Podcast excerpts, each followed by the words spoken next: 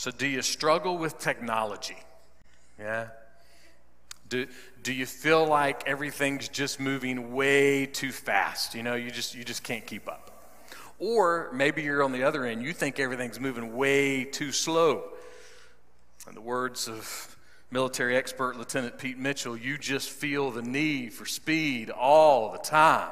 You need it, need more, need more. Well, unless you've been living in a yurt the last 18 months on the Savage River in Alaska, you have seen or heard a commercial or a billboard with 5G on it, right? I mean, it is everywhere. 5G. So, what is 5G? Well, that's kind of a loaded question. So, we'll start. I'm going to kind of unload it a little bit. There is a type of 5G that stands for 5 gigahertz, and that is connected to the router that's in your house. It's a, a radio signal in your house. That's, that's that 5G. And then there's 5G that is what your cell phone company is promoting right now. It's the uh, fifth generation, is what it stands for, cellular technology that's being touted by all the companies right now everywhere. There's also a 5G that stands for conspiracy theory.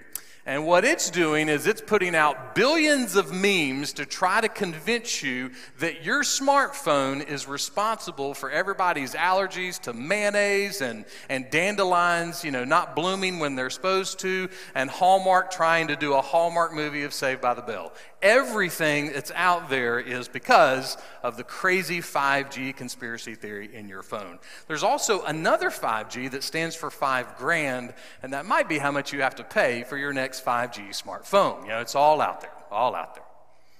So, what's the big deal with 5G? Why is it everywhere? Why is there so much discussion about 5G? Well, let's just look at the, the cell phone type, okay? Because that's really what will impact most of us.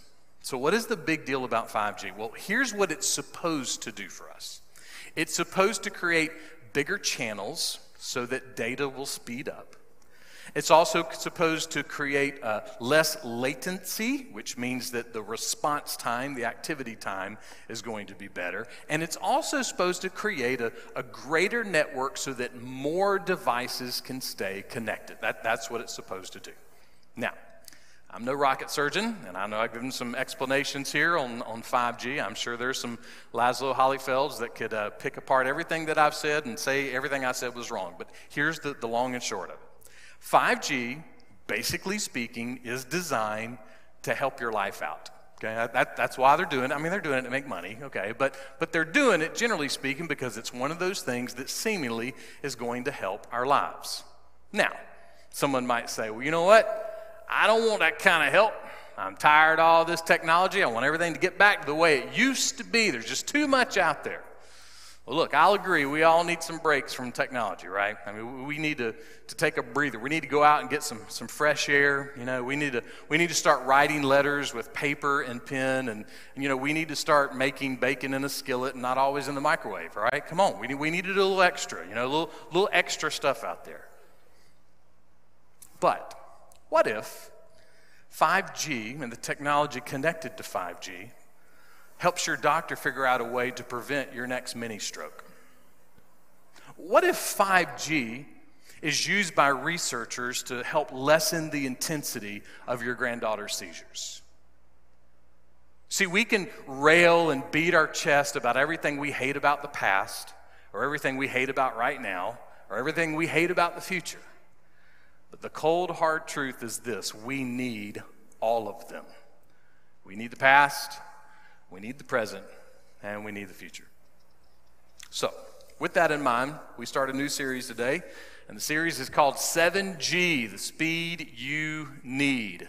Now, I use 7G to get ahead of technology. I figure it's going to be a while, you know, before we have that. I, I, learned in my little research that 4G actually started like 10 years ago. Like the first time it kind of appeared was, was 2010. So it looks like it'll be another 10 years before 5G is fully everything they say it was going to be. So I think I'm safe with 7G. You know, I, I got about 20 or 30 years before they catch up with this sermon series. I think I'm all right. So here's what we're going to do we're going to be looking at seven G's. Uh, each week, we're going to be looking at something that begins with the letter G. It is something directly from the pages of Scripture. So, what we're doing is we're taking something, an, an eternal truth from the past, we're going to marinate on it in the present to help us with our future. We're going to use all three as we engage with God's Word.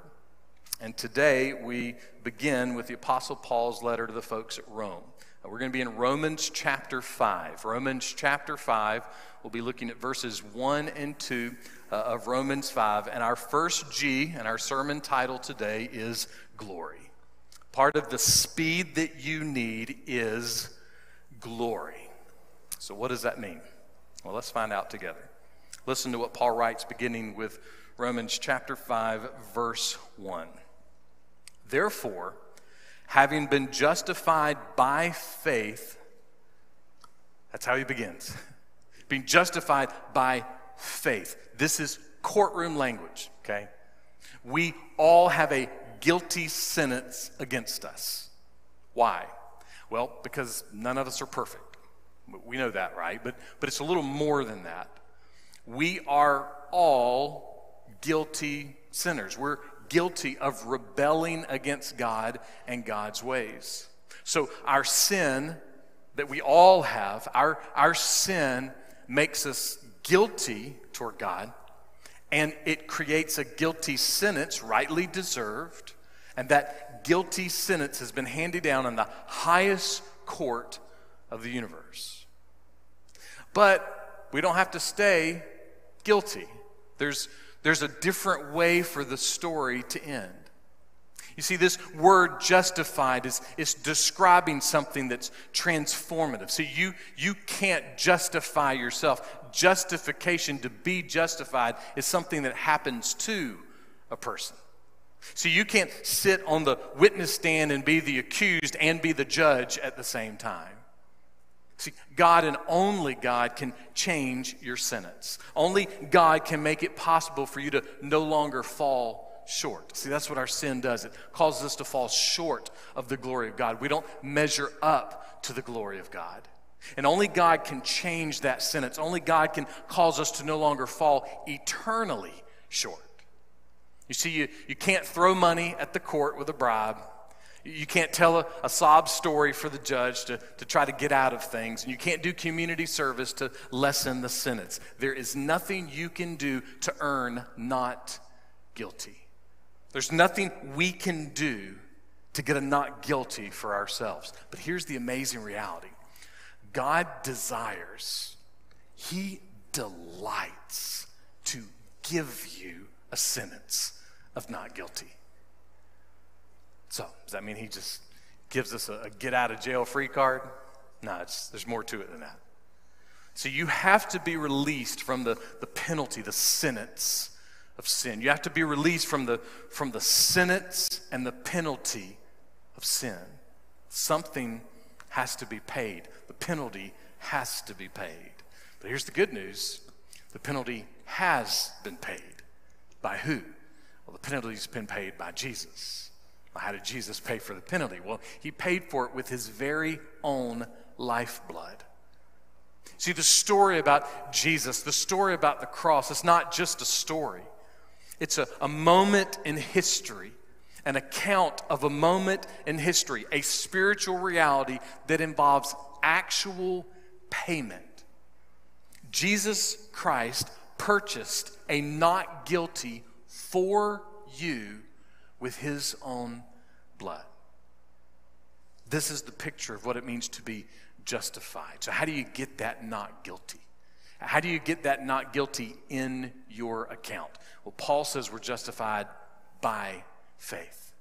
So, you get the not guilty, you, you get that into your account by faith. What that means is this you don't look at the story of Jesus as a story. You don't look at the story of Jesus as a, as a fairy tale or a legend or a philosophy or even religion. You look at the story of Jesus and you say, that is not a story, that is something completely different. You begin to look at that story and you say, that is my first and my only hope in life. Hope for what? Paul tells us, look at the next part of verse 1.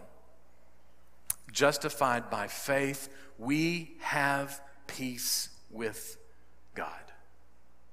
Being justified, being released from your guilty sentence, receiving a, a not guilty means that you have peace with God. Things are right between you and God. Someone has described this aspect of, of peace with God is like you're in a battle with God. And when you have peace with God, the battle is finished, the battle is over, and God won. And God won because He won you. Well, how does God win us? Paul tells us next verse through our Lord Jesus Christ. Justified by faith, peace with God, all of this through the Lord Jesus Christ. The Lord Jesus Christ, born to Mary in a manger in Bethlehem, again, he purchased a not guilty for you with his own blood. Jesus made the only way for your battle with God to be finished. Jesus made the only way for you to have peace with God. Jesus made the only way for God to win you. And if you are won by God, that is the only true definition of winning. Winner, winner. Christian dinner only happens through Jesus, nowhere else. But wait, there's more. Listen as Paul continues in verse 2. Through whom also we have obtained our introduction by faith into this grace in which we stand. Jesus is the inviter and Jesus is the introducer. He invites us into his salvation and he introduces us to the grace of God. So, so what is this grace? What, what does it mean to, to stand in the grace of God? I found a great list that I feel like is going to make a connection with every single one of us at some point, okay? This is just a, a list of ways to describe what it means to be standing in the grace of God. So you, you listen for which one of these connects with you. These come from, from David Guzik. He says this To stand in the grace of God means I don't have to prove I am worthy of God's love. To stand in the grace of God means God is my friend. To stand in the grace of God means the door of access is permanently open to Him. To stand in the grace of God means I'm free from the score sheet. The account has been settled in and by Jesus.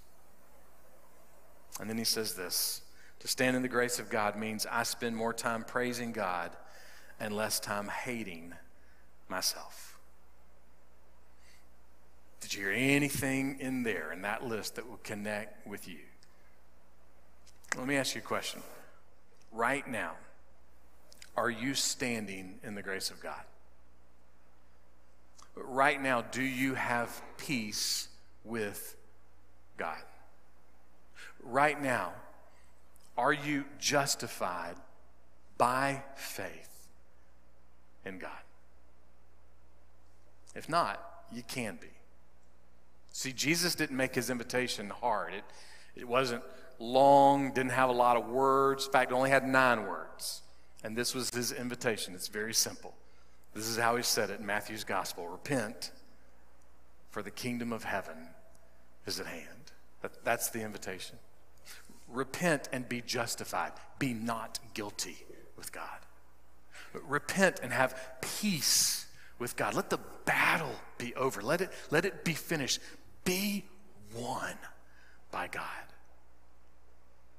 Repent and stand or sit in God's grace, God's amazing, unending, astounding grace.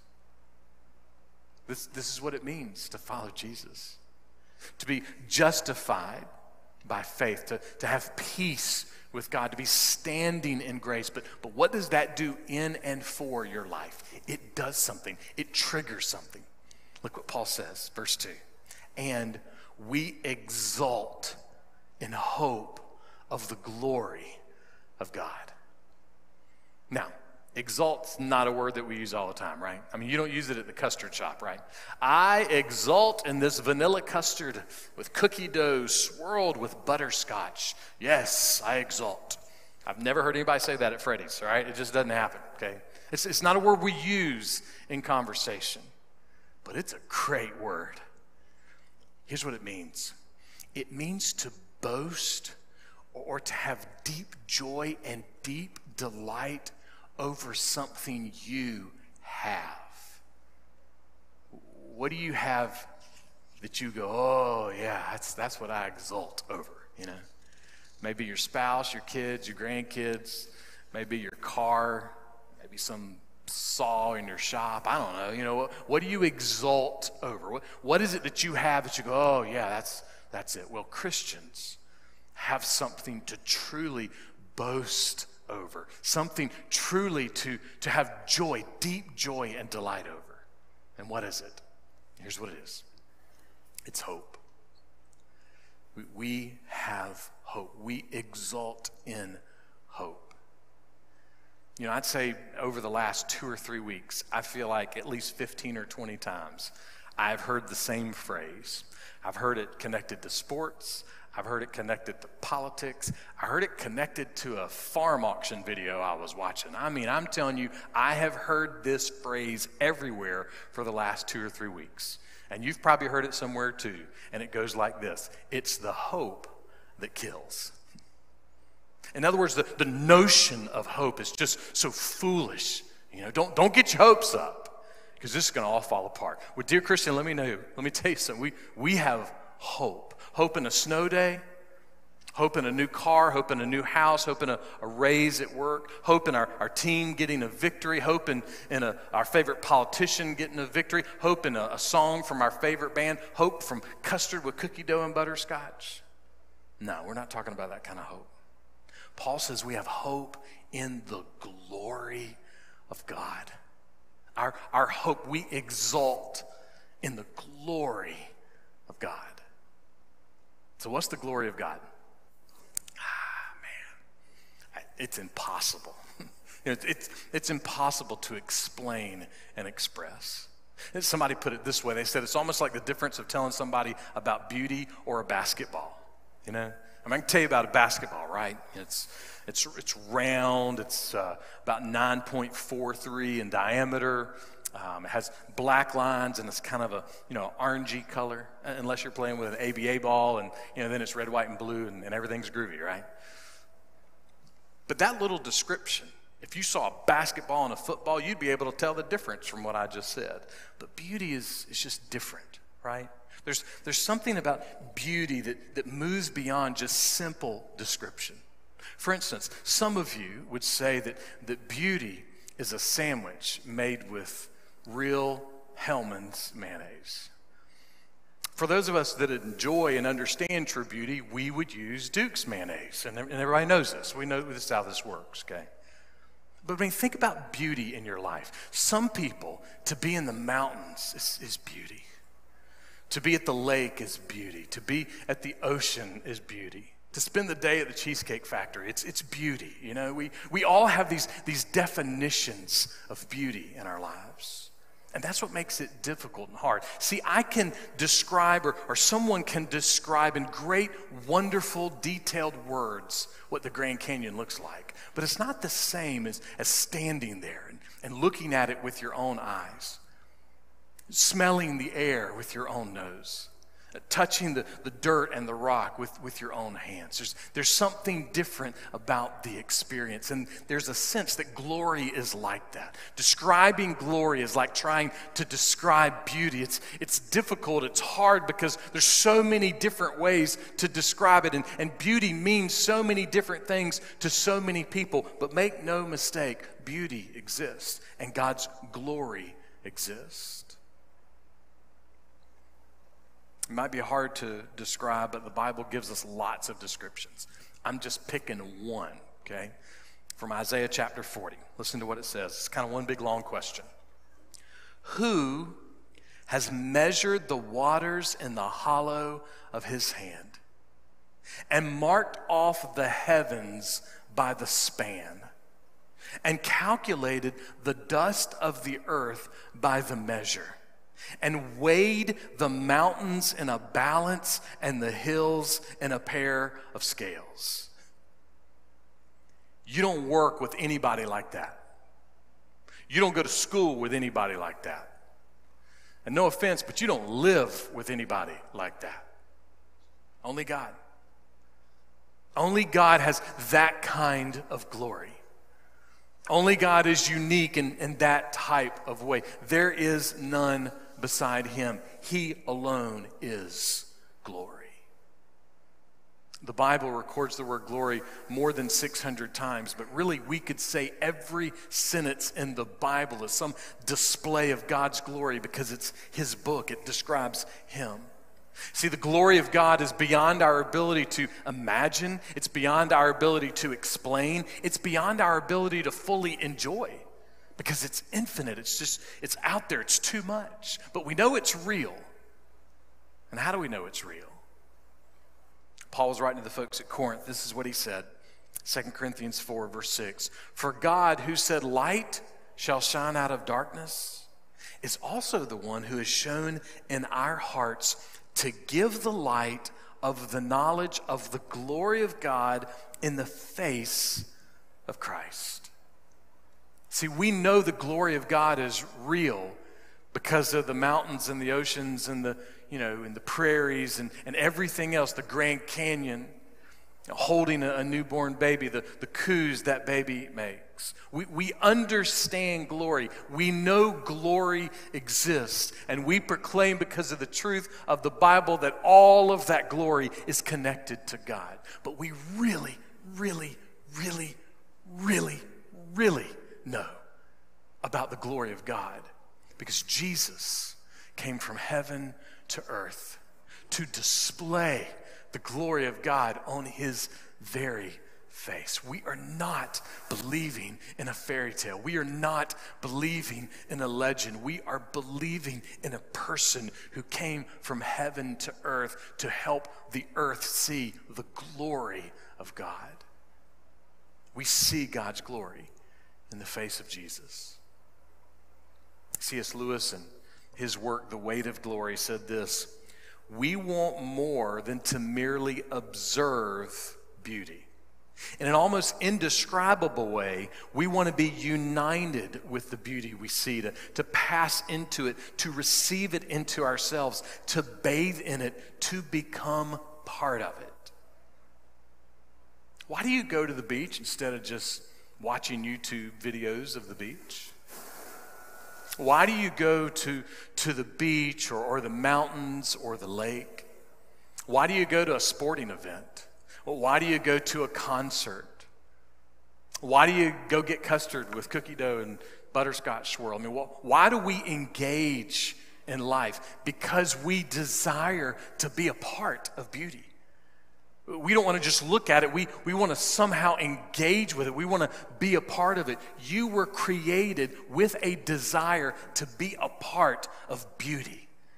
It's why you cheer for your team. It's why you sing really bad in the car with your favorite country singer because the notes are just too high, right? We, we all engage in beauty. We want to be a part of beauty. But here's what the Bible says the Bible says you also want to be a part of glory.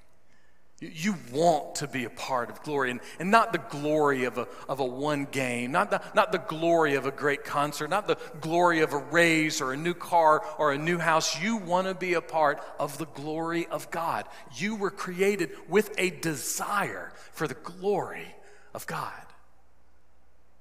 Why? Because He's holy holy, holy. Your spouse is not. They never will be. Stop expecting them to be. God is holy, holy, holy. He is other, other, other. Your kids are not. Your grandkids are not. Your elected officials are not. No president ever, past, present, or future, will be. We are not holy, holy, holy. We are not other, other, other. That's why our glory is small and His glory is great. Only God is holy, holy, holy. Only God is other, other, other. And we were created with a desire for His glory. As the song says, we could know him by a thousand names, and he would deserve every single one of those names. King David knew about glory. He's a king. He, he had all kind of glory in his life. But this is what he wrote in Psalm 19. The heavens are telling of the glory of God. The heavens are telling of the glory of God because the glory of God is very, very, very, very, very, very, very great. The glory of God is great. You thirst and hunger for the glory of God, even if you don't know it. We have a desire for the glory of God. We want the glory of God. The heavens are telling of the glory of God over and over again. And the Apostle Paul says that your hope is in that glory. That the hope of a believer is found in the glory of God. I love this translation of, of this word hope from the original language. It can be translated happy certainty. That's good. Happy certainty. We have happy certainty in the glory of God. What does that mean?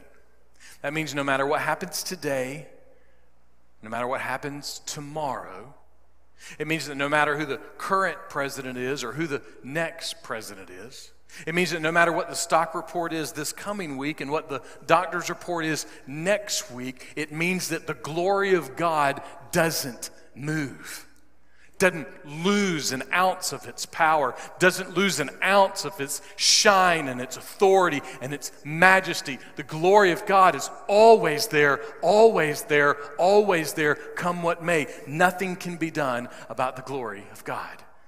It is full, it is free, it is infinite, it is everywhere, and it is where we find our hope. It is purer and greater and more majestic than anything that was or is or is to come. And Jesus, Jesus gave his life so that you could have the happy certainty of the hope of the glory of God.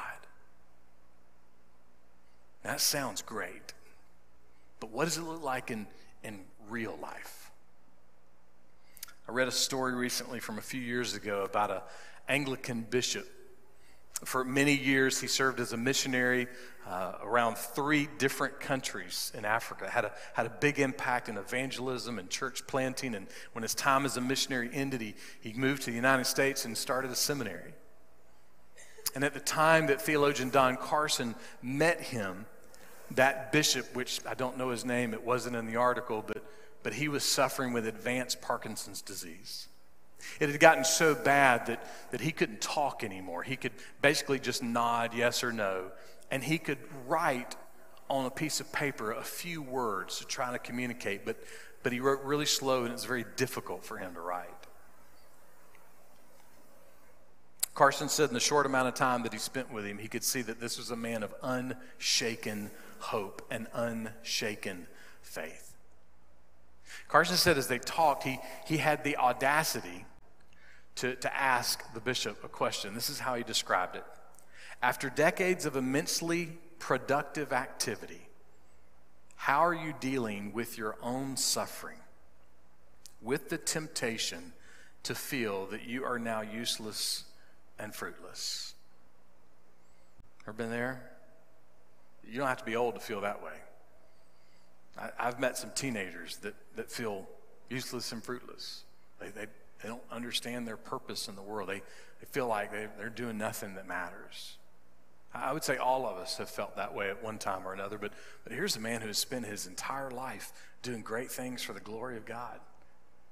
And then suddenly he, he can't do anything. My heart is, is, is breaking this week for a friend of, of our family. Um, it's Karen's youth pastor when she was growing up. And, and really, the only reason I'm your pastor is because of Mark. Um, Mark uh, went from Arkansas to, to South Carolina, and that's how I met him. And he started telling, he started giving my name to people to work at church. I didn't want to work at a church. I, I never said nothing to him about working at no church. Next thing I know, people are, call, hey, I got your name from Mark Jones. What? I, I don't know why you got my name from him. But Mark was the one who just kept pushing and kept pushing. And I eventually ended up serving as a youth pastor uh, in, in Karen's church in Arkansas, where he used to be the youth pastor, because of, of Mark just continuing saying, Hey, man, I think you should be in the ministry. And I said, No, I don't. And he goes, Yeah, I think you do. So this week, uh, Mark posted that uh, he hadn't been feeling good for the last few weeks, and, and they've run some tests, and, and they've discovered that, that he has ALS and and he's he is the he he is the most energetic person I probably have ever known. And I mean, I'm a pretty big psychopath on my own, you know, in that respect. But but yeah, I've never known anybody that has more energy and desire and joy and and just fervor than Mark. But all that's about to change. Everything's about to change. And, and he'll be resigning from his church in the next few months and, and moving uh, to be close to his kids, I believe in Texas. So I share that story just to say this. What happens when the moment comes that you either can't do what you've always done or you feel like you can't do it? That's where the bishop was. And so he asked the question hey, how are you dealing with this? So the bishop scribbled something on the paper as his response, but, but Carson couldn't read it the first time. So it took a second time of him kind of slowly writing it to make sense. And the bishop wrote this on his piece of paper There is no future in frustration. There is no future in frustration. All of the great things that he did, even just his basic abilities, have been taken away. And he was suffering greatly. But his response to the question was you know what? There's, there's no future in frustration. Are you frustrated with something right now? Are you frustrated with someone right now? Well, if you're not a Christian, we want you to know there's hope for your frustration. And all of that hope is found in Jesus, all of it. And if you are a Christian, then we want you to know that there is hope for your frustration, and it's found in Jesus. Why? Here's why. If you're a Christian, just come on. Dial in just for a second. Here's why there's hope for your frustration because you've been justified by faith. You are not guilty with God. You, you have peace with God. You are sitting and standing and walking and texting and posting and eating and breathing and driving in grace after grace after grace after grace. You have hope. Bishop's right. There's, there's no future in frustration. I'm pretty sure we've all proved that this week, right? We've all proved it. But there is amazing, majestic, unending, astounding, satisfying future in the gospel. See, we have happy certainty in the glory of God because there is a future in Jesus. You will be frustrated this afternoon, okay? You will. You will. You're going to get in line. You're going to Freddy's. You're going to try that butterscotch with, you know, cookie dough. You're going to try it today. I'm going to try it. I've never eaten that before, but I'm going to do it today. I'm going to try it. I'll post a picture. But you know what? I might get stuck in line, you know, and they may get order wrong. They may put caramel instead of cookie dough. And gosh, how terrible would that be for me to have custard with caramel? Or this week, you're going to have to go to the Department of Motor Vehicles, you know? You're going to get stuck there for a while. You're going to be frustrated, you know? Or you're going to have a test done at the doctor's office and, and you aren't going to get the results back for for weeks, maybe, you know? Or your spouse, or your kids, or your grandkids, or your neighbor, or your pastor. They're going to do something you don't like. You're going to be frustrated this week. But if you're in Christ, if you've been justified by faith, if you have peace with God, if you are standing in the grace of God, you can have happy, happy certainty in the glory of God. Because there is, and there will always be, a fantastic, glorious, satisfying, certain future in Jesus and with Jesus.